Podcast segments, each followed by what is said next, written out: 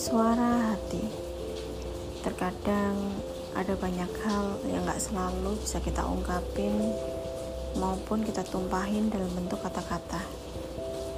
Sekalipun dengan orang terdekat kita, suara yang ada dalam hati ternyata gak selamanya bisa keluar saat itu. Kita gak bermaksud menyembunyikan perasaan itu dengan sengaja, tapi kebanyakan suara-suara itu hanya hidup dalam kepala kita. Sama halnya dengan tidak semua hal yang ada di dalam hati dan pikiran kita bisa kita realisasikan kan?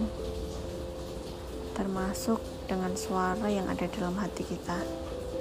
Rasa sedih, rasa kecewa, amarah, bahkan rasa yang indah sekalipun ternyata nggak selamanya bisa dituangkan dalam kata-kata. Aku bukan orang yang pandai untuk menuangkan apa yang aku rasakan. Aku tidak pandai dalam berekspresi untuk menunjukkan perasaanku kala itu. Aku sering merasa sangat senang, sangat senang, tapi rasa senang itu cukup berada di dalam kepala dan hatiku. Terkadang aku hanya ingin menumpahkan seluruh perasaan yang ada di dalam hatiku, bukan untuk mencari perhatian maupun meminta kritikan. Terkadang, ketika seseorang menumpahkan apa yang dia rasakan, yang dia inginkan hanyalah telinga yang siap mendengar dan bahu yang selalu ada ketika dia butuh tempat untuk meluapkan tangisannya.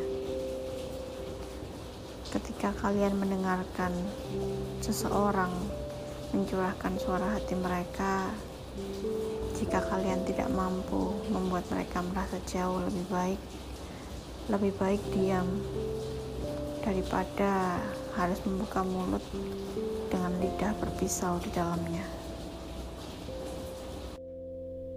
Thank you.